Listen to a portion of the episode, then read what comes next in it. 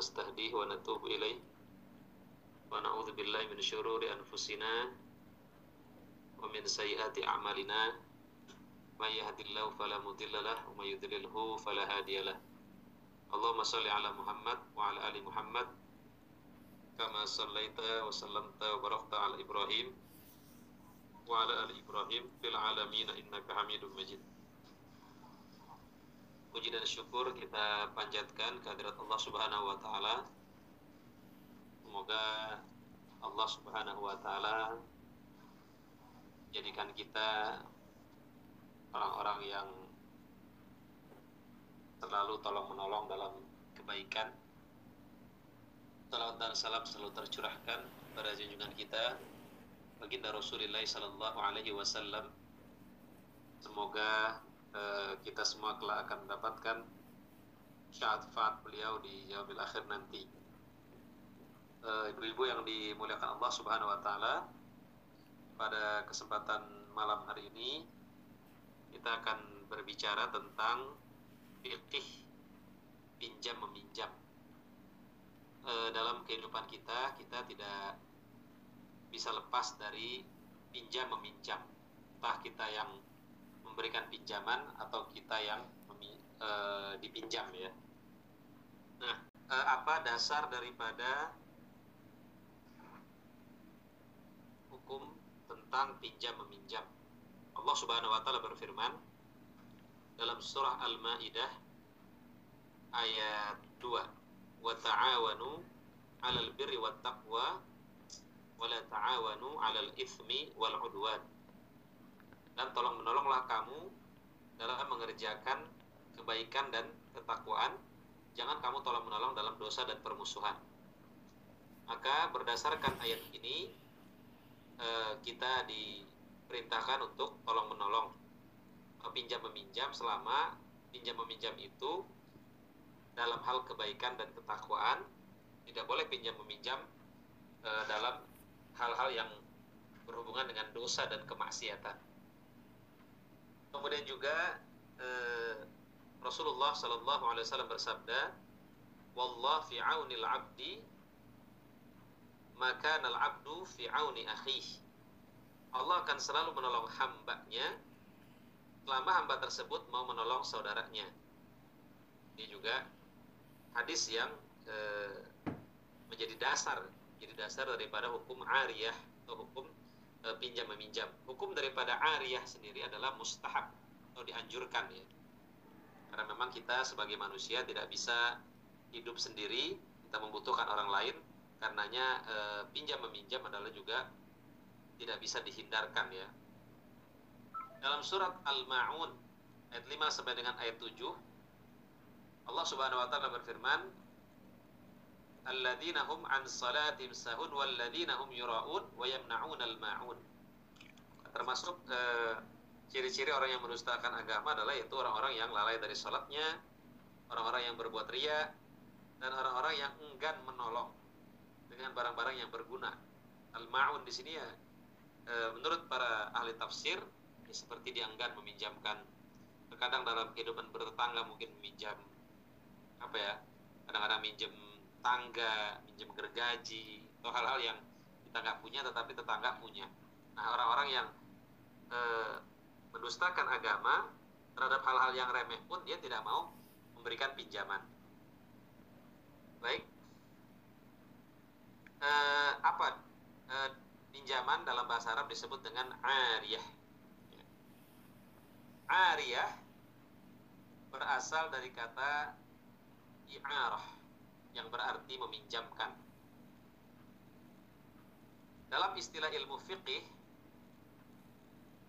para ulama mendefinisikan ariyah dengan dua definisi yang berbeda. Ulama Hanafiyah, Hanafiyah berarti ulama-ulama yang eh, bermazhab Hanafi atau mengikuti Imam Hanafi dan Malikiyah ulama-ulama yang mengikuti Imam Malik. Mereka memberikan pengertian ariyah itu apa? Ya. Ariyah itu adalah tamliku manfaatin muaqqatah bila iwat. Menyerahkan kepemilikan manfaat suatu benda dalam waktu tertentu tanpa imbalan. Nah, jadi jadi minjam itu apa kita meminjamkan sesuatu misalnya ada waktunya. Tergantung kesepakatan. Misalnya saya mau pinjam mobil nih. Ya terkait atau saya mau pinjam apa tangga dua hari ya. Saya mau ngerapin rumah. Tanpa imbalan. Ya, tidak ada bayaran. Karena apa? Karena pinjam. Bukan e, bukan sewa. Di pinjam itu tidak ada imbalan. Tidak ada bayarannya terserah kalau kita mau mungkin mau memberikan tanda terima kasih itu lain lagi ya. Dipersilahkan saja kalau mau ada tanda terima kasih misalnya kalau kita minjem piring ya, lalu kita balikin kita balikin ada kuenya lagi gitu kan. Sedangkan ulama syafi'iyah ulama ulama yang mengikuti Imam Syafi'i dan Hanabilah ulama yang mengikuti Imam Hambali dan Zahiriyah ya, mereka mendefinisikan yang dimaksud dengan arya adalah ibahatul intifa bima yahillu al intifa bihi ma'a baqa'i ainihi bila iwad. Izin menggunakan barang yang halal. Berarti apa? Ya berarti eh, pinjam meminjam tidak boleh tidak boleh terhadap hal-hal yang diharamkan oleh Allah Subhanahu wa taala sebagaimana ya tadi ya sebagaimana firman Allah wala ta'awanu 'alal itsmi wal 'udwan. Tidak boleh pinjam meminjam meminjam dalam hal dosa. Ya. Hanya meminjamkan alat-alat untuk main judi, ya. Kita meminjamkan meja misalnya kita tahu bahwa orang itu digunakan untuk pesta-pesta minuman keras gitu. Kalau memang kita tahu kita nggak boleh kita kita pinjamkan ya menggunakan barang yang halal dimanfaatkan, di mana barang tersebut tetap dengan wujudnya tanpa disertai imbalan. Nah, namanya kalau minjem itu barangnya tetap tidak berubah. Kalau kita, misalnya kita sabun ya, sabun itu berarti kita minta kan pinjem. Kenapa? Karena ketika dipakai sabunnya berkurang. Ya, eh, kalau pinjem itu barangnya tidak boleh berkurang. Barangnya itu harus tetap. Kita pinjam motor ya barangnya tetap. Kita pinjam mobil barangnya tetap. Tidak boleh ada berkurang. Kalau berkurang itu maka namanya e, minta. Kemudian masing-masing dari kedua definisi di atas menghasilkan sebuah konsekuensi hukum yang berbeda. Hanafiyah dan Malikiyah menganggap bahwa ariyah atau peminjaman itu adalah penyerahan kepemilikan hak guna suatu benda dalam jangka waktu tertentu. Nah, itu artinya peminjam barang selama jangka waktu pinjaman berhak untuk meminjamkan jadi jika dia minjem dia boleh minjemin lagi. Hmm. Kenapa? Karena itu sudah penyerahan kepemilikan. Dia boleh minjemin, dia boleh sewain barang yang dia pinjam kepada pihak lain tanpa seizin pemilik barang. Sebab dia dianggap pemilik hak guna barang tersebut. Nah, misalnya lah, kita pinjam buku. Ternyata setelah kita pinjam buku, buku itu kita pinjemin lagi sama orang. Menurut Hanafiyah, Malikiyah, itu boleh. Kenapa? Karena itu adalah penyerahan hak milik. Kita pinjam mobil, kita pinjemin lagi, kita sewain lagi. Boleh saja menurut mazhab Hanafiyah dan Malikiyah karena itu dianggap e, pemindahan hak milik untuk sementara. Ya. Nah, sedangkan menurut Syafi'iyah, Hanabilah dan Zahiriyah memandang bahwa Arya hanya sebatas memberi izin. Ya.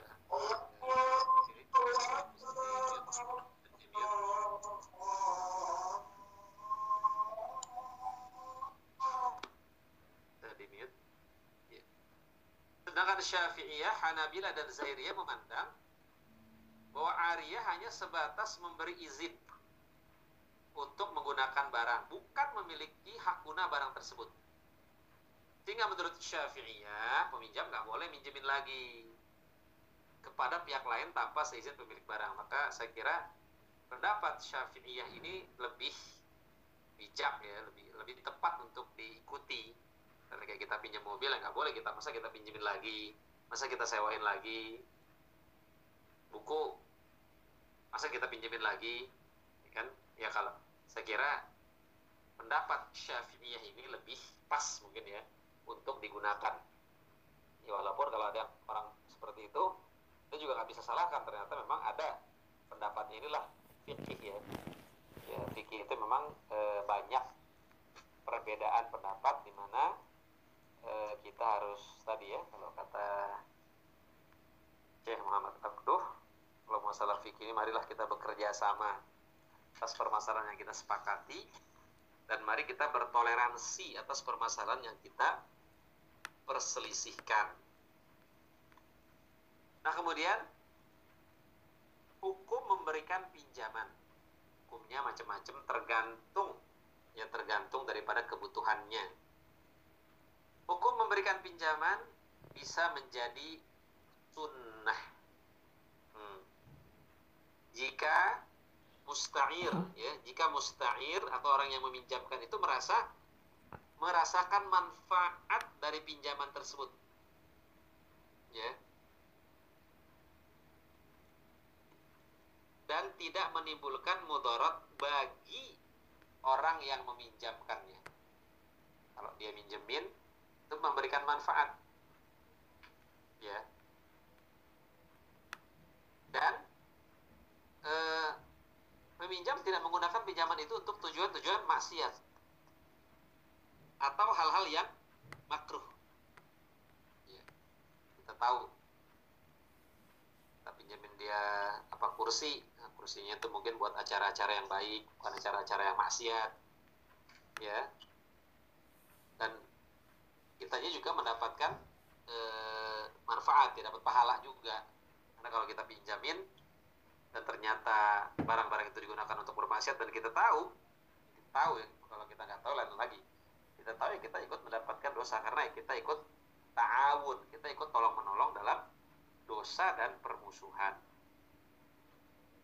Nah kemudian pinjaman itu menjadi wajib. Nah, jika peminjam dalam keadaan darurat sedangkan pemilik barang tidak mendapatkan kemudorotan jika meminjamkannya. Peminjam dalam keadaan darurat dia harus minjem. Kalau enggak mudorot, mudorot nih kalau enggak mati bisa mati.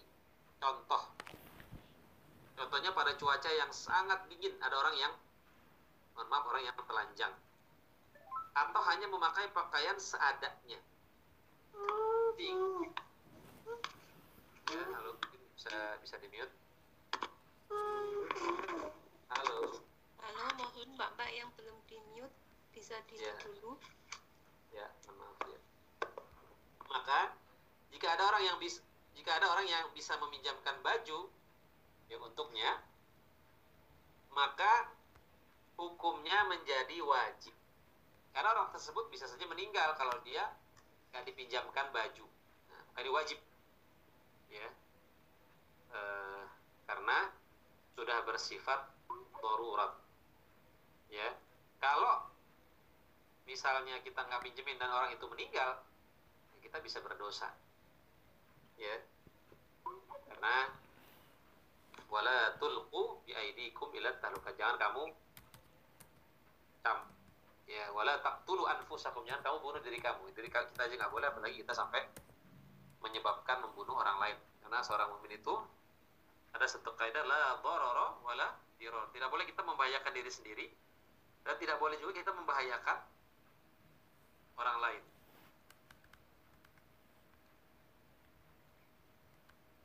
Nah, kemudian pinjaman itu bisa bersifat makruh dan haram. Ya. Menurut Hanafiyah dan Syafi'iyah. Pin- Pinjam-pinjam hukumnya bisa menjadi makruh jika berdampak pada hal yang makruh seperti sini cont- dicontohkan ini meminjamkan hamba saya untuk bekerja kepada orang kafir. Mungkin di zaman dulu ya. Misalnya apa juga? Meminjamkan uang Wah, untuk orang apa? Untuk orang beli rokok. Nggak tahu duit dong. Buat apa? Buat beli rokok maka bisa menjadi haram. Ya.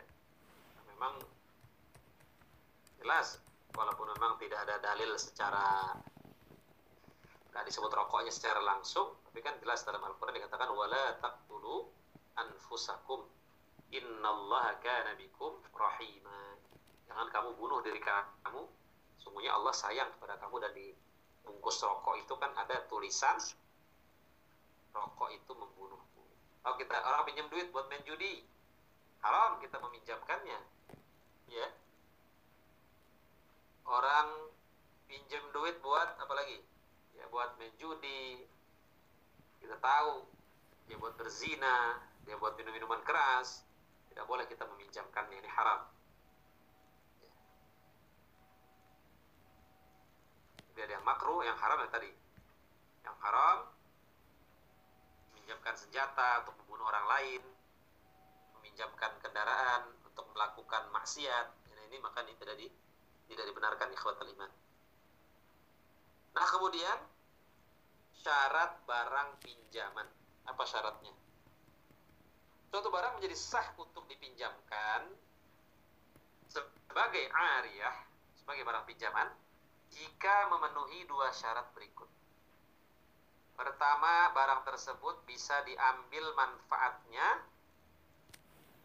ya, tanpa harus memusnahkannya atau menghabiskannya. Di barang yang dipinjam itu apa? Barang yang tidak habis kalau dia digunakan. Tidak habis kalau dia dipakai. Kalau habis namanya bukan meminjam, namanya minta entah kalau pulpen itu minta atau pinjem mintanya berkurang ya. Kebanyakan kita kalau sudah pulpen minjem ya. Karena secara fisik dia tidak berkurang tintanya yang berkurang. Nah tidak sah disebut sebagai ariyah. Sebagai pinjaman jika yang dipinjamkan adalah barang yang habis dipakai seperti apa? Sabun. Pinjam sabun dong sabunnya berkurang. Lilin ya. Dan lain sebagainya meminjamkan barang-barang yang habis dipakai. Nah, kalau barang yang habis dipakai, istilahnya dalam fikih bukan ariyah, tapi dia qard. Qard. Ya. Kemudian yang selanjutnya, yang kedua, barang yang dipinjamkan merupakan barang yang halal untuk dimanfaatkan. Harus yang halal tidak digunakan untuk hal yang diharamkan. Ya, tidak boleh pinjam meminjam dalam barang-barang yang diharamkan oleh Allah Subhanahu wa taala. Nah, kemudian apa hak dan kewajiban peminjam? Ketika seseorang meminjam barang sedangkan pemiliknya tidak memberikan batasan-batasan atau ketentuan tertentu dalam pemakaiannya, maka peminjam boleh memakai barang ter tersebut untuk keperluan apa pun yang dibenarkan secara uruf. Ada, secara kebiasaan. Dengan kata lain, peminjam bebas menggunakannya untuk tujuan apa pun selama penggunaannya masih dalam batas kewajaran. Hal ini sesuai dengan kaidah fikih al-ma'ruf urfan kal masyruti syartan sesuatu yang dianggap sebagai kebiasaan kedudukannya seperti saat misalnya apa ya kita pinjam mobil. Ya, kita tahu kalau kita biasa pinjam mobil ya buat dalam kota saja tapi kita sampai bawa keluar kota. Ya tidak seperti biasanya kalau kita pinjam. Nah ini berarti kita harus bilang. Ya. Walaupun si si peminjam tidak mengasihkan aturan-aturan tertentu karena memang sudah biasa. Tapi untuk kasus tertentu misalnya kita pakai itu agak lama atau agak jauh, bias, Oh biasa kita pinjam mobil cuma sebentar lah. Ini lama nih. Nah itu di situ kita harus menyampaikannya. Jadi tidak boleh, tidak boleh sampai melampaui batas daripada kebiasaannya seperti apa. Karena kadang kebiasaan itu bisa menjadi sebuah hukum ya dalam kaidah usul dikatakan al-adah muhakkamah. Kebiasaan itu bisa menjadi hukum. Misalnya kita datang ke tempat seseorang eh, bertamu, namanya orang menjamu biasanya ketika kita menikmati jamuannya kan biasanya nggak bayar ya. Kok tiba-tiba setelah dari jamu keluar ditagih, ini nggak gratis nih, ini kan menyalahi kebiasaan harusnya nggak bayar. Ini kenapa jadi bayar? Ini contohnya nih ya, kita kasih contoh dulu. Contohnya seorang meminjam mobil sedan kepada temannya. Selama teman itu tidak memberikan batasan dan ketentuan pemakai, si peminjam boleh menggunakan keperluan apa pun. Selama itu dianggap sebagai pemakaian yang wajar. Toh, pakai untuk jalan-jalan, mengantar teman, dan lain-lain. Tapi peminjam tidak boleh menggunakan uang tersebut misalnya? Untuk mengangkut beras, untuk mengangkut barang-barang yang berat, atau mengangkut hewan kurban. Kenapa? Karena ini secara uruf sudah keluar dari dari batas kewajaran. Ya, begitu. Nah, kemudian jika barang jika pemilik barang memberikan syarat atau batasan-batasan tertentu dalam pemakaiannya, maka peminjam harus patuh terhadap syarat tersebut. Jika tidak, maka peminjam ini disebut sebagai orang yang melakukan ghasib, ghasab. Orang yang minjam tanpa izin, masuknya begitu. Contoh misalnya mobil hanya boleh digunakan di dalam kota. Kita bawa keluar kota, nah, itu gosok namanya. Atau hanya siang hari, atau selama dua hari, dan lain sebagainya. Maka peminjam tidak boleh menyelisihi apa yang disyaratkan oleh pemilik barang. Nah kemudian waktu pengembalian barang.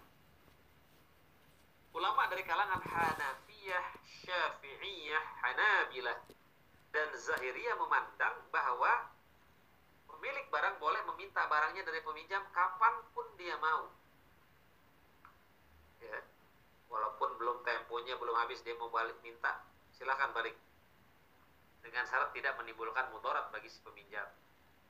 Misalnya tadi kan eh, dia minjemin jaket masih dingin gitu kan, orangnya belum beli, sedangkan kita juga masih punya jaket kita ambil. Ini nggak boleh. Kan bisa menyebabkan kemudaratan. Ya. sedangkan Malikiyah berpendapat pemilik barang tidak boleh meminta barangnya kecuali setelah jangka waktu yang telah disepakati.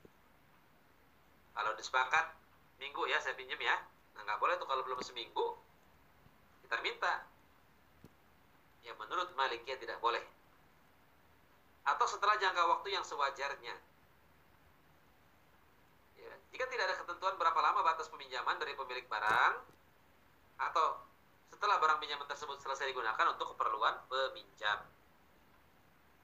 Malikiyah mendasari pendapatnya ini dengan perintah untuk melaksanakan akad atau perjanjian. Ya. Lalu disepakati sebagaimana tertuang dalam surat Al-Ma'idah ayat 1. Dasarnya apa?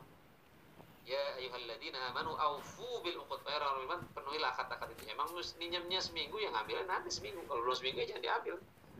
Dia uh, Malikiyah maka pendapat ini tepatilah janji, penuhilah akad-akad itu ya. Juga berdasarkan hadis Nabi al-muslimuna inda syurutihim.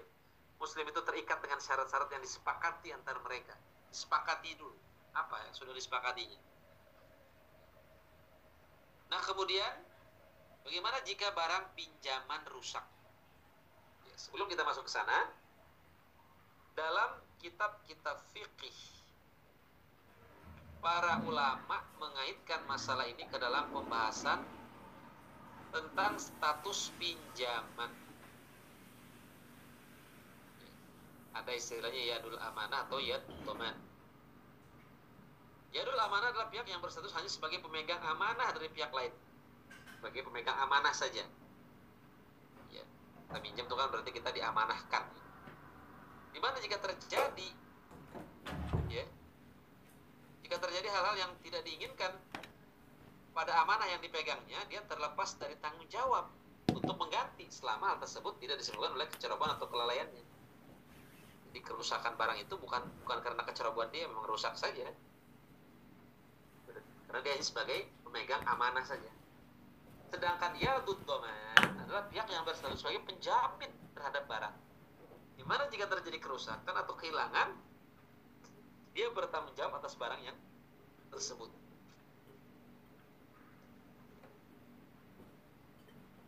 Nah, para ulama ini berbeda pendapat. Ya, terkait barang pinjaman jika rusak dan memang bukan karena kelalaian orang yang meminjam itu. Ya. Karena dia tidak harus menggantinya. Ya, ataupun memang kebanyakan yang terjadi di masyarakat ya harus mengganti. Memang idealnya sih seperti itu ya. Pendapat Hanafiyah kelompok pertama yang diwakili dari ulama-ulama kalangan Hanifiyah, Zahriyah, ya, dan Imam berpendapat bahwa peminjam itu ya, ya, ya amanah saja. Sehingga jika terjadi suatu pada barang pinjaman, peminjam tidak berkewajiban untuk mengganti barang tersebut selama tidak disebabkan oleh kecerobohan atau kelalaian. Di mobil, ya mau dia nggak lalai, dia jagain, dia masukin garasi, ternyata masih hilang juga. Nah ini menurut Syafi'iyah tidak. Tapi kalau memang dia apa tidak menjaganya, dia ceroboh, ya dia harus ganti. Landasan ini terdapat dalam hadis riwayat Ad-Darul Qutni, laisa al-musta'ir ghairal mughallid dhaman. Peminjam yang tidak berkhianat tidak wajib menanggung kerusakan pada barang pinjaman. Juga secara logis, Maliknya berpendapat bahwa peminjam sudah mendapatkan izin yang sah untuk menggunakan barang pinjaman dari pemiliknya. Sehingga peminjam tidak berkewajiban untuk menanggung kerusakan atau kehilangan yang tidak disebabkan oleh kesalahan peminjam. Sebab pada umumnya, tiap barang itu akan mengalami kerusakan jika dipakai berulang-ulang. Misalnya, kayak tadi kan, mobil yang sering dipakai berulang-ulang, motor, pas kita pakai kok rusak nih karena memang sudah dipakai berulang-ulang. Kemudian sedangkan Syafi'iyah, pendapat Syafi'iyah memang lebih berhati-hati. Dan pendapat kedua yang diwakili oleh ulama Syafi'iyah berpendapat dari Imam Ahmad Manang bahwa peminjam berlaku yat boman, artinya peminjam wajib bertanggung jawab terhadap apa yang terjadi pada barang pinjaman ya dalam kondisi apa pun tidak peduli apakah disebabkan oleh kelalaiannya atau bukan. E, dari Umayyah bin Sofwan dari ayah dari ayahnya bahwasanya Nabi Muhammad meminjam tameng darinya pada waktu perang Hunain. Kemudian ia berkata, "Apakah engkau mengambilnya begitu saja wahai Muhammad?"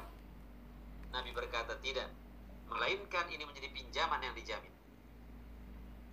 Dalam hadis di atas Nabi menyatakan bahwa pinjaman itu dijamin oleh beliau sehingga dipahami bahwa menjamin barang-barang pinjaman merupakan sifat-sifat dasar dari ariyah.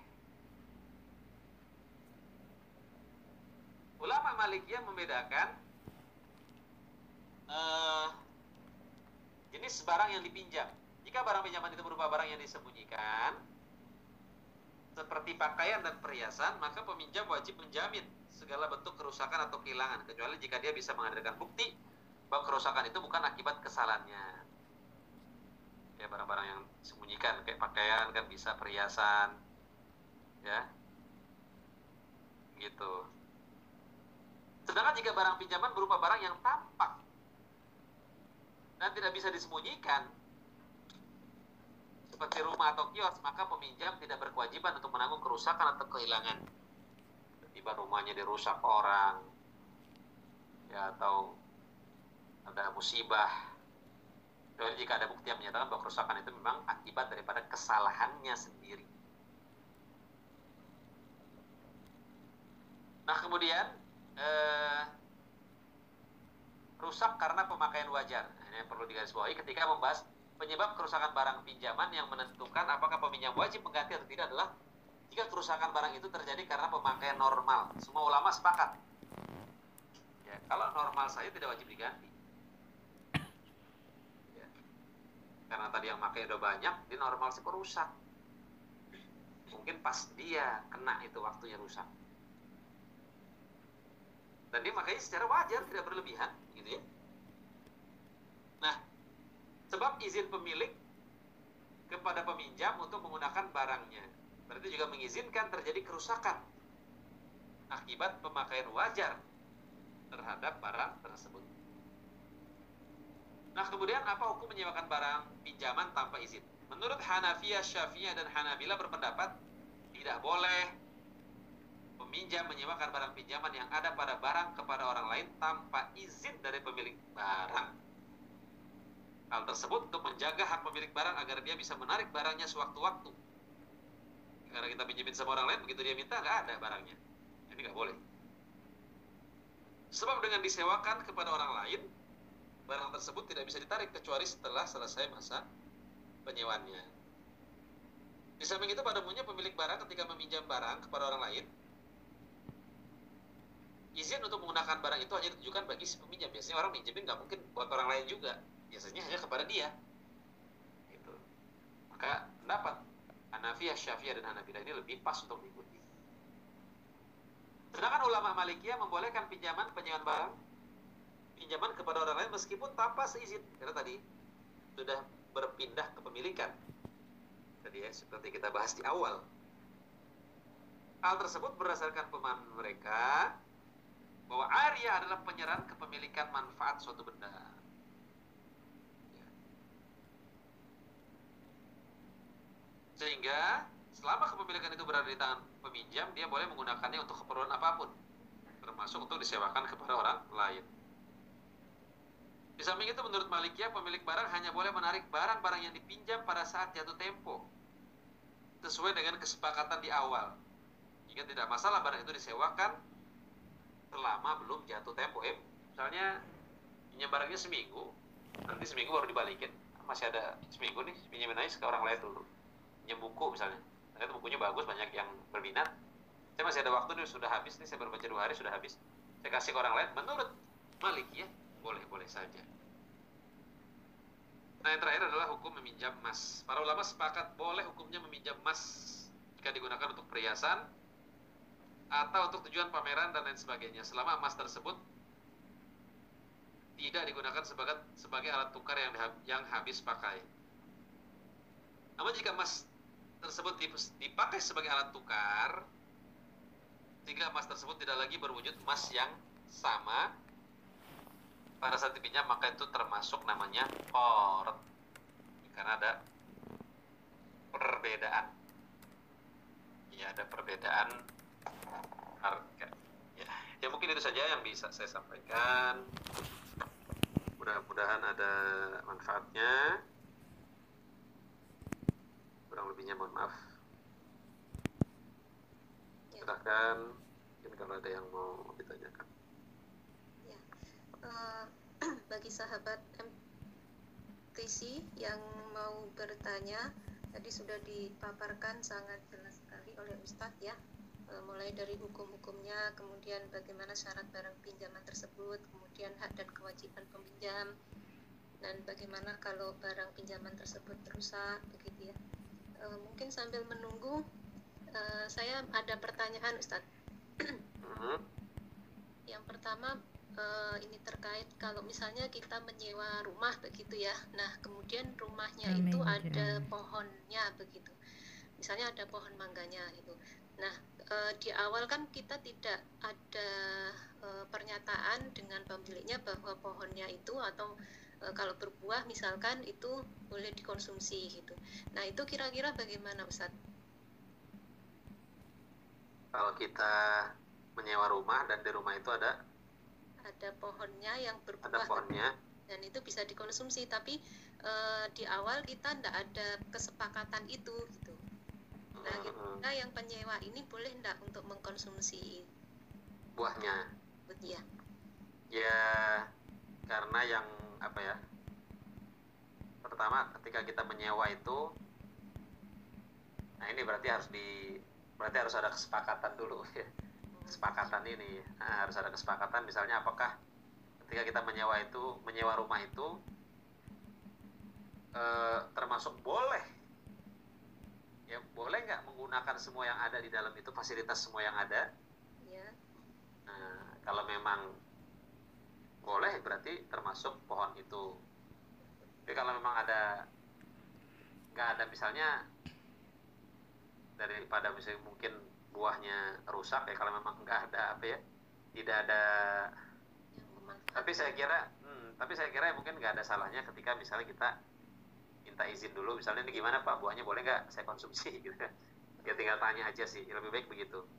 Untuk menghindar eh, jangan sampai itu menjadi hal yang la- terlarang kita konsumsi. Jazakumullah Ada lagi? khair, Ustaz. Ada Ya, lagi ya. ini dari Mbak Hana. Yang pertama ada dua pertanyaan. Yang pertama, apakah kita berdosa kalau tidak mengingatkan peminjam barang atau uang kita karena segan? Bagaimana Ustaz? Ya. Eh, apakah kita berdosa kalau tidak mengingatkan? Eh, ya, ya sebaiknya memang sebaiknya kita harusnya berterima kasih ya. Kita seharusnya berterima kasih ketika ada orang yang mengingatkan kita.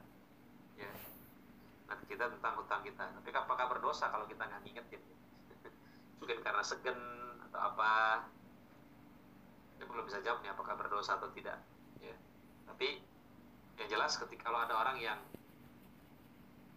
mengingatkan ya kita harus bersyukur karena kita dan belum tentu bukan berarti kalau nggak ditagih itu berarti kita terbebaskan dari tanggung jawab di akhirat nanti ya Mas. nggak ada nggak ditagih nih berarti saya terbebaskan enggak bisa jadi orang nggak nagih karena segan bisa jadi orang nggak nagih karena udah capek nagihnya nggak bayar-bayar ya Nah, maka nah kalau diikhlaskan ya baik diucapkan jangan sampai itu menjadi beban dia. Ya kalau misalnya kita kalau kita ikhlaskan nah berarti kalau kita nggak ucapkan kita masih ada harapan. Harapan uang itu balik lagi. Ya, kali aja nanti kalau dia punya duit dia bayar ya kan? Atau kali saja nanti bisa eh, apa ya? Kalau amal saya berkurang nanti bisa menjadi tambahan pahala saya nanti di akhirat. Nah ketika kita mensedekahkan itu juga bisa menjadi sodakoh juga ya buat kita ketika kita mengikhlaskan ya mengikhlaskan utang itu ya. Ya ada lagi yang lain? Maksudnya berarti diucapkannya itu ke orang yang meminjam ya iya iya benar benar. Ya disampaikan misalnya ya udah mas saya apa saya ikhlaskan saja misalnya kayak gitu. Biar dia tahu juga dan biar biar apa biar tidak menjadi pikiran juga gitu karena kalau kita nggak bilang kan dia nggak tahu.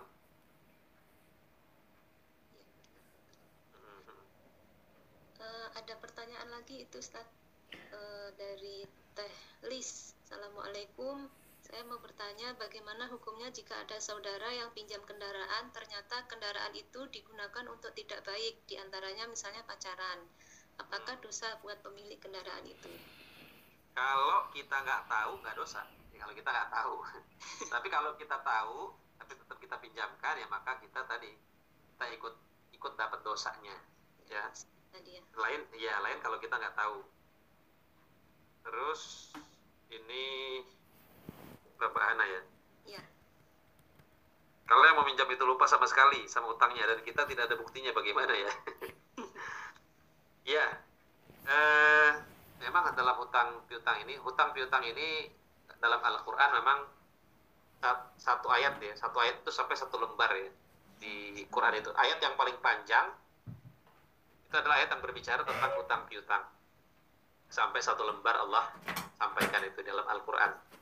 Nah Allah subhanahu wa ta'ala berfirman Ya ayuhalladzina amanu Ida tadayantum bidayinin Faktubu ila ajalib musam Kayak orang-orang yang berhutang ya. Kalau kamu berhutang Orang yang beriman kalau kamu berhutang Tulis Artinya sebenarnya dua-duanya harus nulis Yang ber yang memberikan piutang nulis Yang berhutang juga harus nulis supaya Karena kalau kita mengandalkan ingatan tadi Kita ingatnya sudah bayar ternyata belum Ya Dan sebaliknya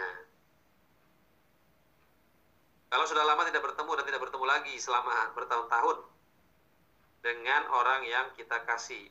Nah, kalau misalnya apa ya? Misalnya kita berhutang nih. Kita berhutang, kita mau bayar, mau cari orangnya bingung. Ya. Mau cari orangnya bingung di mana. Nah, caranya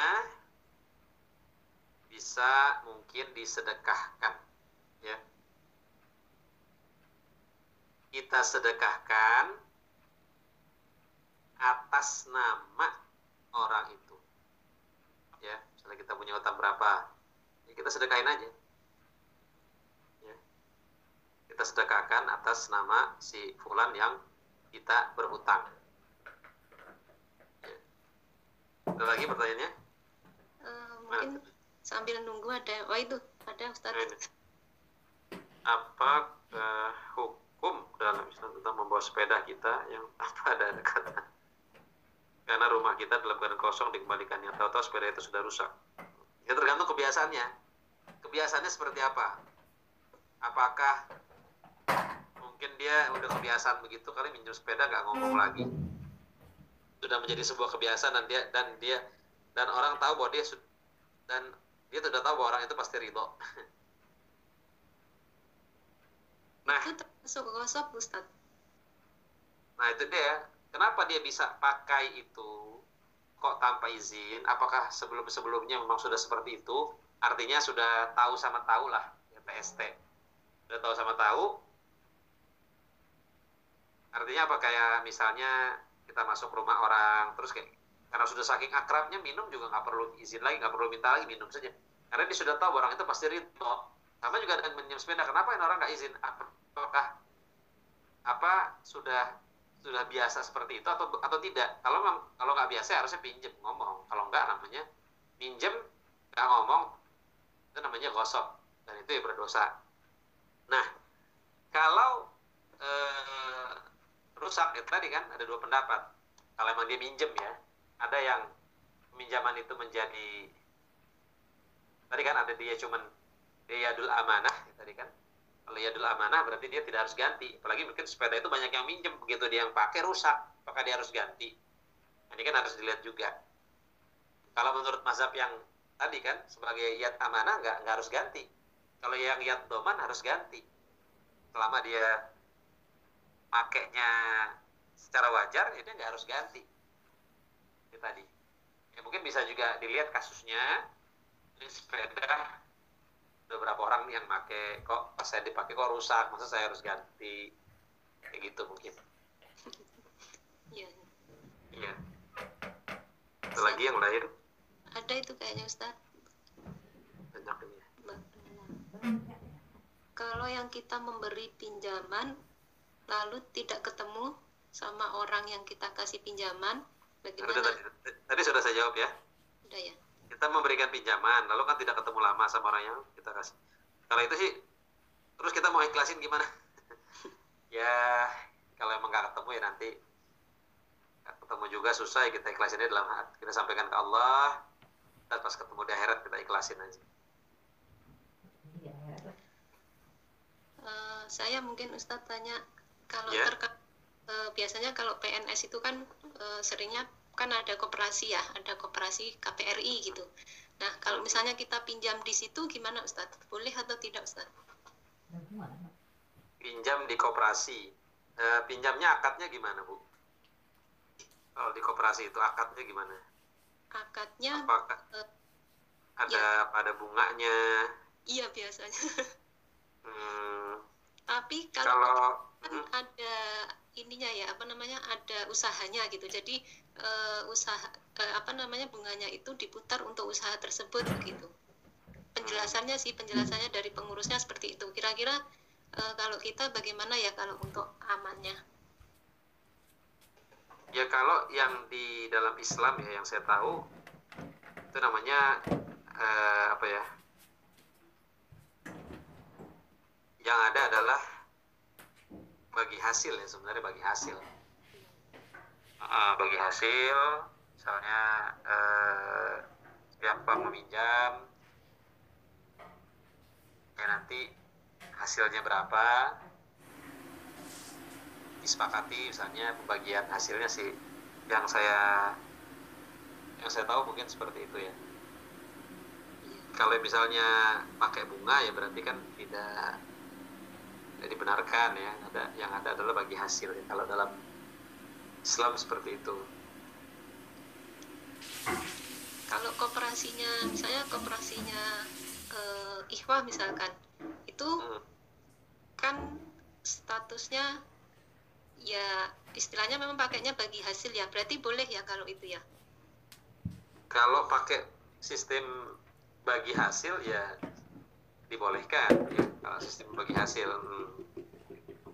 kalau di KPRI kan juga eh, bagi hasil Ustaz tetapi istilahnya aja dia cuma memakainya pakai bunga begitu. Hmm, nah itu tetap tidak boleh ya? Kalau bunga ya ya nggak dibolehkan bu kalau bunga. Iya. Ya. Eh, kalau belum ada lagi saya lagi mungkin Ustaz ini iya. terkait dengan pemberian hadiah gitu ya. Jadi biasanya kalau eh, dosen itu kan kalau misalkan ada mahasiswanya skripsi begitu ya. Nah itu kan Mhm. biasanya dikasih oleh-oleh atau hadiah begitu. Nah itu kira-kira sebatas mana ya eh, kami itu boleh menerima itu? Karena eh, PNS itu kadang ada aturan tidak boleh menerima dalam bentuk apa pun begitu. Dan tidak ada eh, apa namanya ya eh, batasannya harus berapa itu tidak ada begitu nah kira-kira kalau dalam Islam itu pemberian hadiah itu sebatas apa Iya.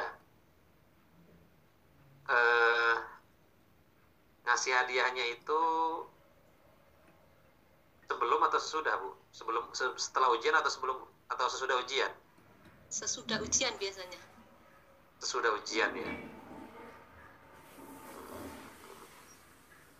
Ya kan kalau biasanya kan kalau definisi sogok itu ya, Iya. kalau definisi sogok itu kan sebelum ya, sebelum. Kalau sesudah itu namanya terima kasih ya. Tapi kalau misalnya Nah, ini tapi itu tadi ya dikhawatirkan ketika kita misalnya menerima ya ada apa ya? Pasti ada ya mungkin nanti ya apa ini agak kayak seperti ini kalau kalau kalau pejabat-pejabat publik kan artinya ketika seseorang bekerja ketika seseorang itu bekerja untuk tugasnya misalnya. Nah dia menerima tips dia menerima bayaran di luar itu itu kan namanya korupsi ya namanya korupsi. Ya Nah, tapi lain juga kata para ulama, lain dengan misalnya kayak office boy, office boy atau cleaning service ya, itu memang tugasnya. Tapi ketika ada orang yang memberikan tips kepada dia itu tidak termasuk korupsi. Kenapa? Karena si si office boy ini gak bisa memberikan kebijakan, bukan bukan seseorang yang membuat keputusan atau ada pelayan waiter kita kasih tips. Walaupun itu memang sudah kerjaannya misalnya melayani, tapi kita kadang-kadang suka kasih, ya kan? Ini tidak termasuk riswah ya, tidak termasuk suap. Nah, nah ini harus dilihat. Kira-kira kalau si dosen ya atau guru ya, dia mendapatkan hadiah itu akan menyebabkan nanti dia ini enggak apa ketidak fairan dia dalam memberikan nilai itu akan mempengaruhi enggak?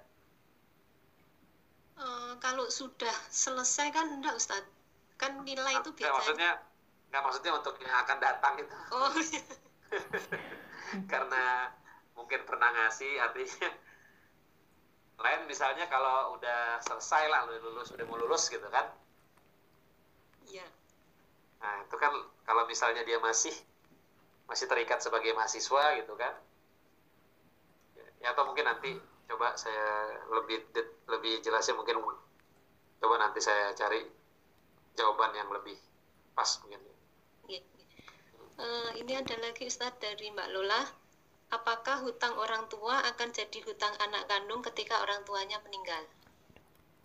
Ya, ya sebenarnya hutang orang tua, ya hutang orang tua tidak tidak tidak menjadi eh, tanggungan anaknya. Tetapi ketika kita melunaskan ya ketika kita melunaskan hutang-hutang kita eh hutang hutang apa orang tua kita maka eh,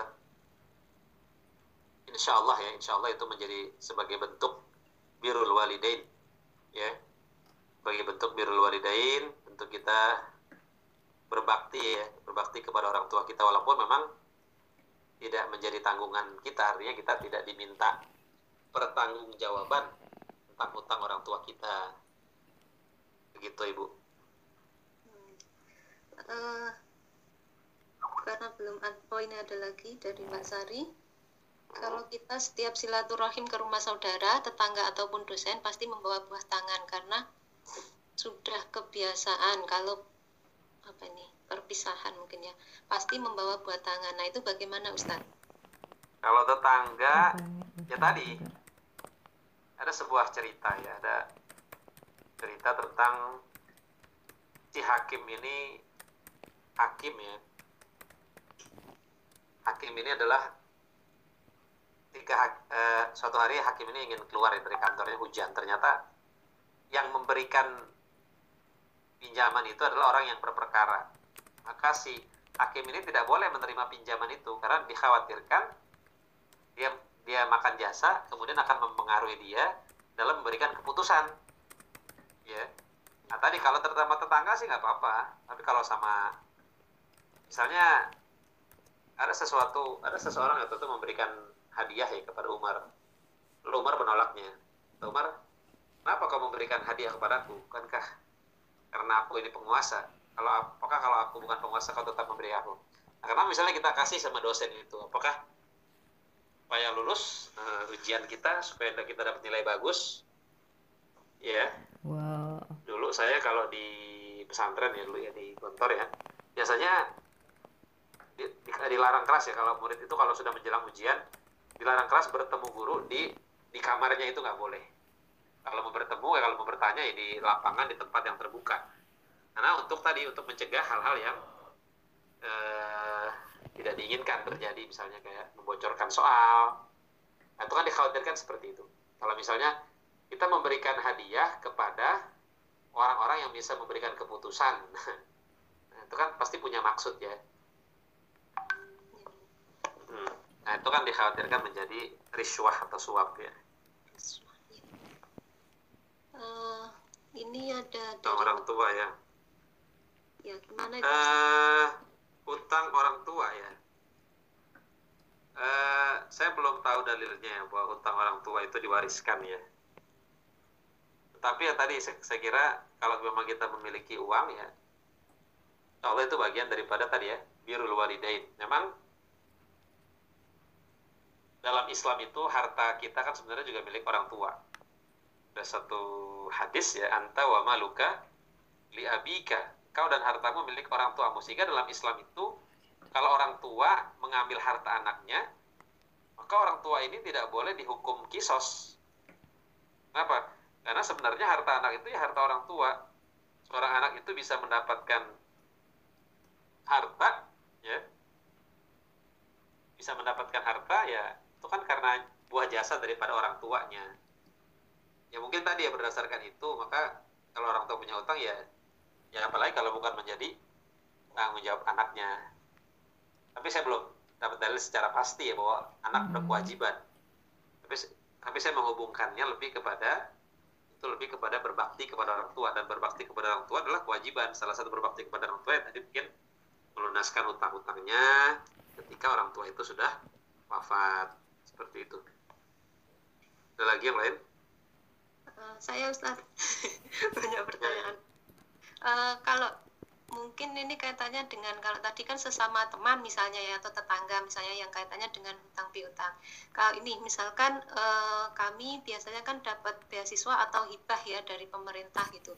Nah eh, di surat surat apa namanya kayak surat kontraknya itu misalkan yang tertera itu misalkan nominalnya dengan yang kami terima itu tidak sama. Nah, itu apakah kita boleh me- menuntut begitu ya eh, bahwa ini kurang begitu?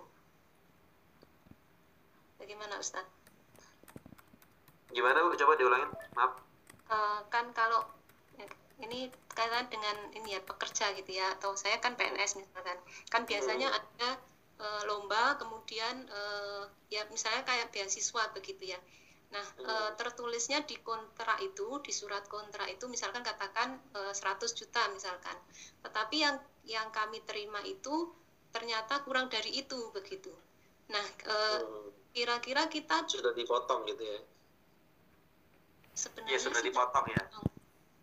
Iya, sebenarnya nggak nggak nggak dipotong ya, maksudnya memang kurang pencairannya itu kurang begitu. Biasanya kan kalau kita dapat honor ya misalnya misalnya dipotong PPN jadi Oh beda Ustaz, bukan beda. bukan bukan Ini ya oh bukan ya. memang eh, yang bersih yang kami terima gitu, misalkan 100 juta. Tetapi eh, beliau mereka mengatakan tahap pencairannya itu ada dua tahap begitu. Saya tahap pertama itu eh, 75 persen, kemudian tahap keduanya itu kan berarti 25 persen. Nah ternyata eh, tidak tahu administrasinya itu ruwet gitu ya. Akhirnya eh, yang 25% itu ternyata tidak cair-cair begitu. Nah, ketika kami menagih gitu ya sebagai eh, penerima beasiswa katakanlah begitu, itu bilangnya ya su- ya sudah Bu yang eh, nanti kami tulis suratnya di kontrak itu akan kami ganti sesuai dengan yang Ibu terima gitu. Kira-kira itu bagaimana? Kan tidak sesuai dengan perjanjian di awal begitu Ustaz. Hmm, hmm. maksudnya bagaimana kalau kita menandatangani hal tersebut gitu? Itu di awal kami sudah menandatangani sejumlah 100 juta misalkan. Tapi yang kami tapi yang terima didapat? Kan cuma 75 Misalnya? persen. Ya hmm, Kemudian-? Tujuh- 75 juta misalnya?